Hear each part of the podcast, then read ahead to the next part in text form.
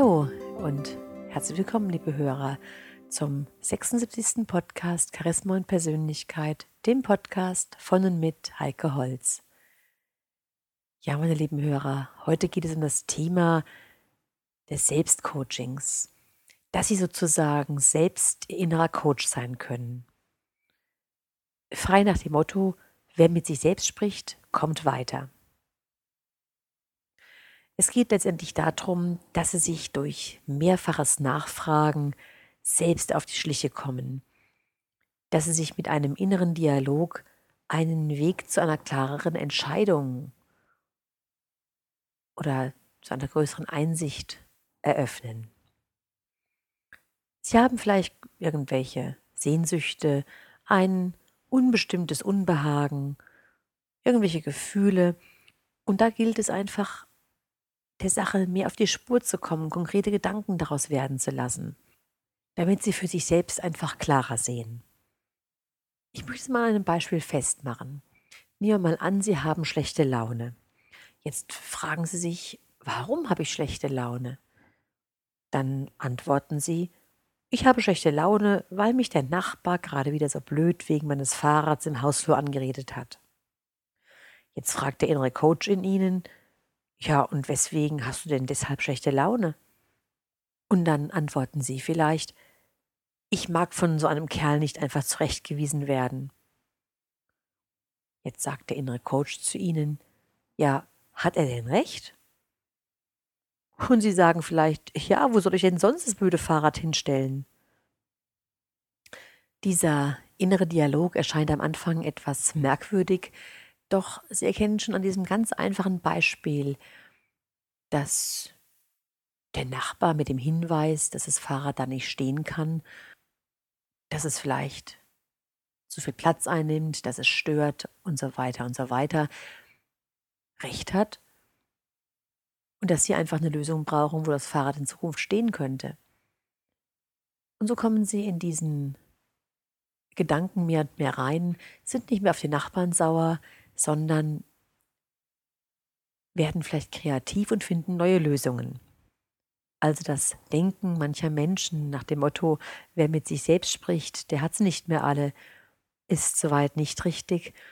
Denn wer mit sich selbst spricht und dabei auch noch gut zuhört, sich selbst hinterfragt, auf seine eigenen Gefühle lernt zu hören, der kann sich auch besser verstehen.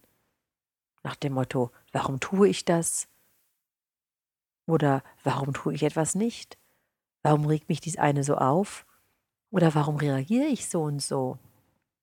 Sie stellen vielleicht fest, dass sie in manchen Dingen so reagieren, weil sie an einen anderen Menschen erinnert werden, der ihnen sehr wehgetan hat. Und dass es eigentlich mit dem, mit der jetzigen Begegnung, mit dem jetzigen Gesprächspartner gar nichts direkt zu tun hat. Also dieser innere Dialog oder dieses Selbstcoaching, wie es auch gerne genannt wird, das kann Ihnen helfen, Ihre Gefühle zu erkennen und zu verstehen. Es kann Ihnen auch helfen, auf Ideen zu kommen, was Sie verändern könnten, und es kann Ihnen helfen, ganz konkrete Entscheidungen zu treffen.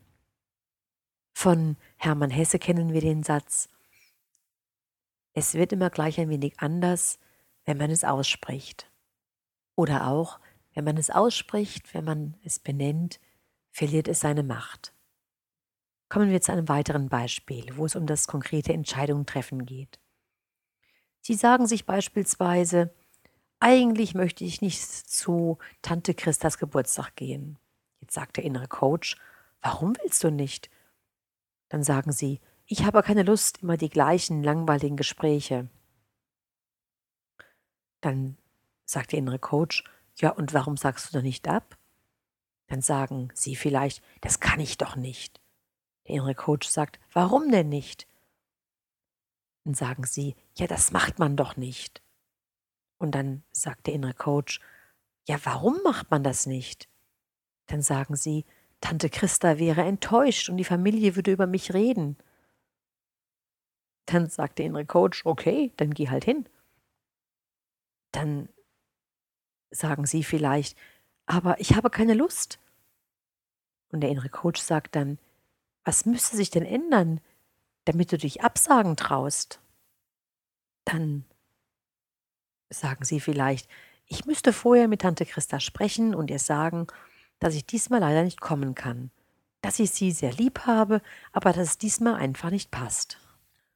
Jetzt sagt vielleicht der innere Coach, wird sie das denn verstehen? Und sagen, sie? Ja, ich denke schon.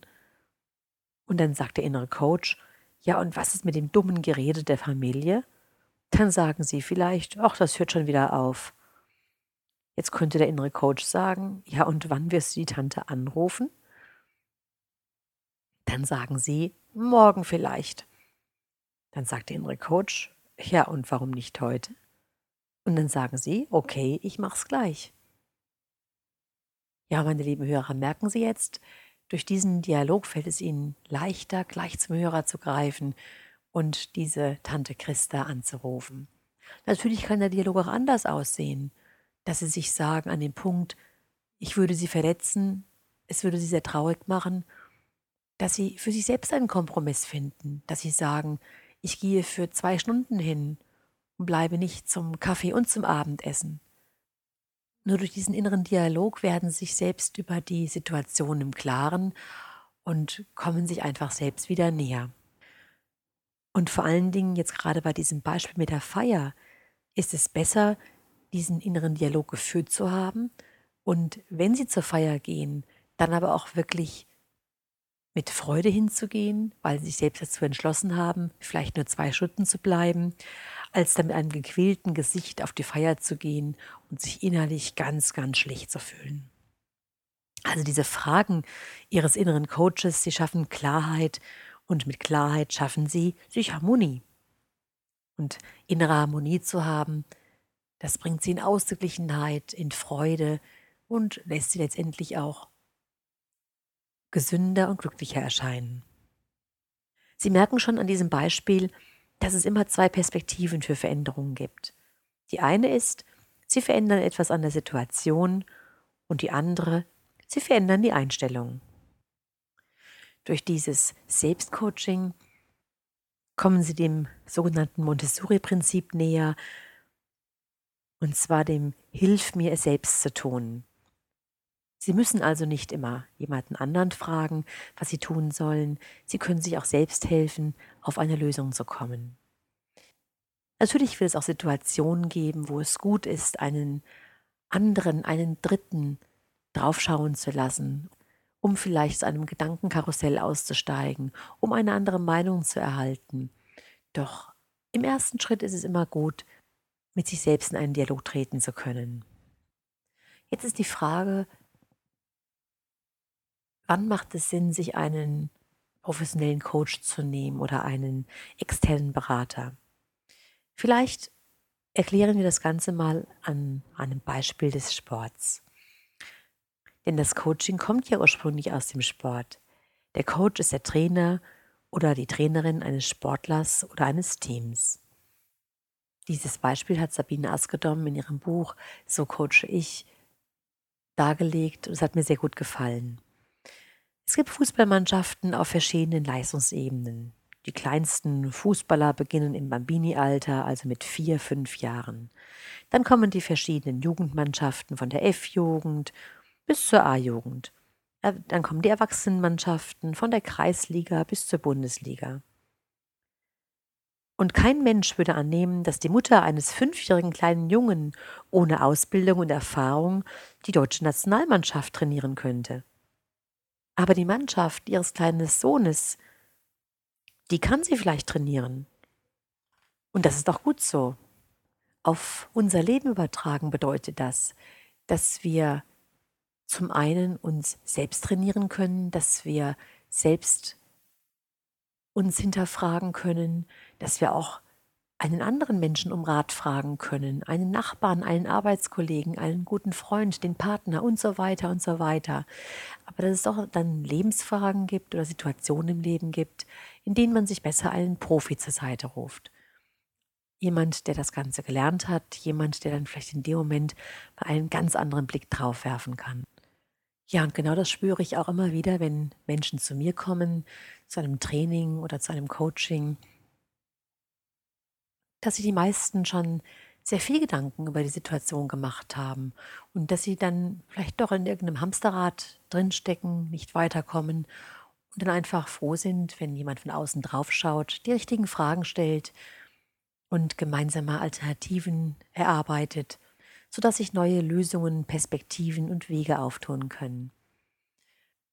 Und ganz besonders Spaß macht es natürlich dann bei der Möglichkeit, das Ganze auch noch beim Wandern zu erfahren.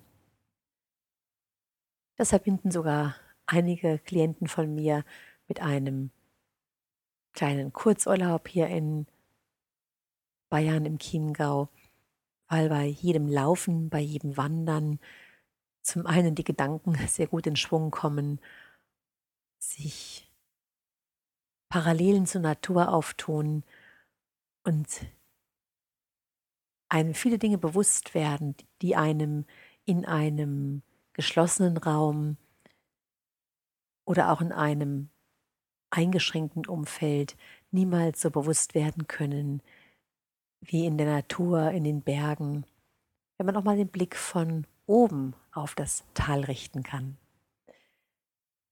Ja, meine lieben Hörer, das war's dann für heute. Ich möchte Sie ermutigen, immer mal wieder in diesen inneren Dialog einzutauchen, dieses sogenannte Selbstcoaching durchzuführen und verabschiede mich mit einem Zitat von Siddhartha Gautama Buddha. Wir sind, was wir denken. Alles, was wir sind, entsteht aus unseren Gedanken. Mit unseren Gedanken formen wir die Welt. Passen Sie also auf, was Sie denken, wie Sie denken, denn mit Ihrem Denken von heute beeinflussen Sie Ihre Ergebnisse und Ihr Leben von morgen. Bis zum nächsten Mal eine gute Zeit. Ihre Heike Holz.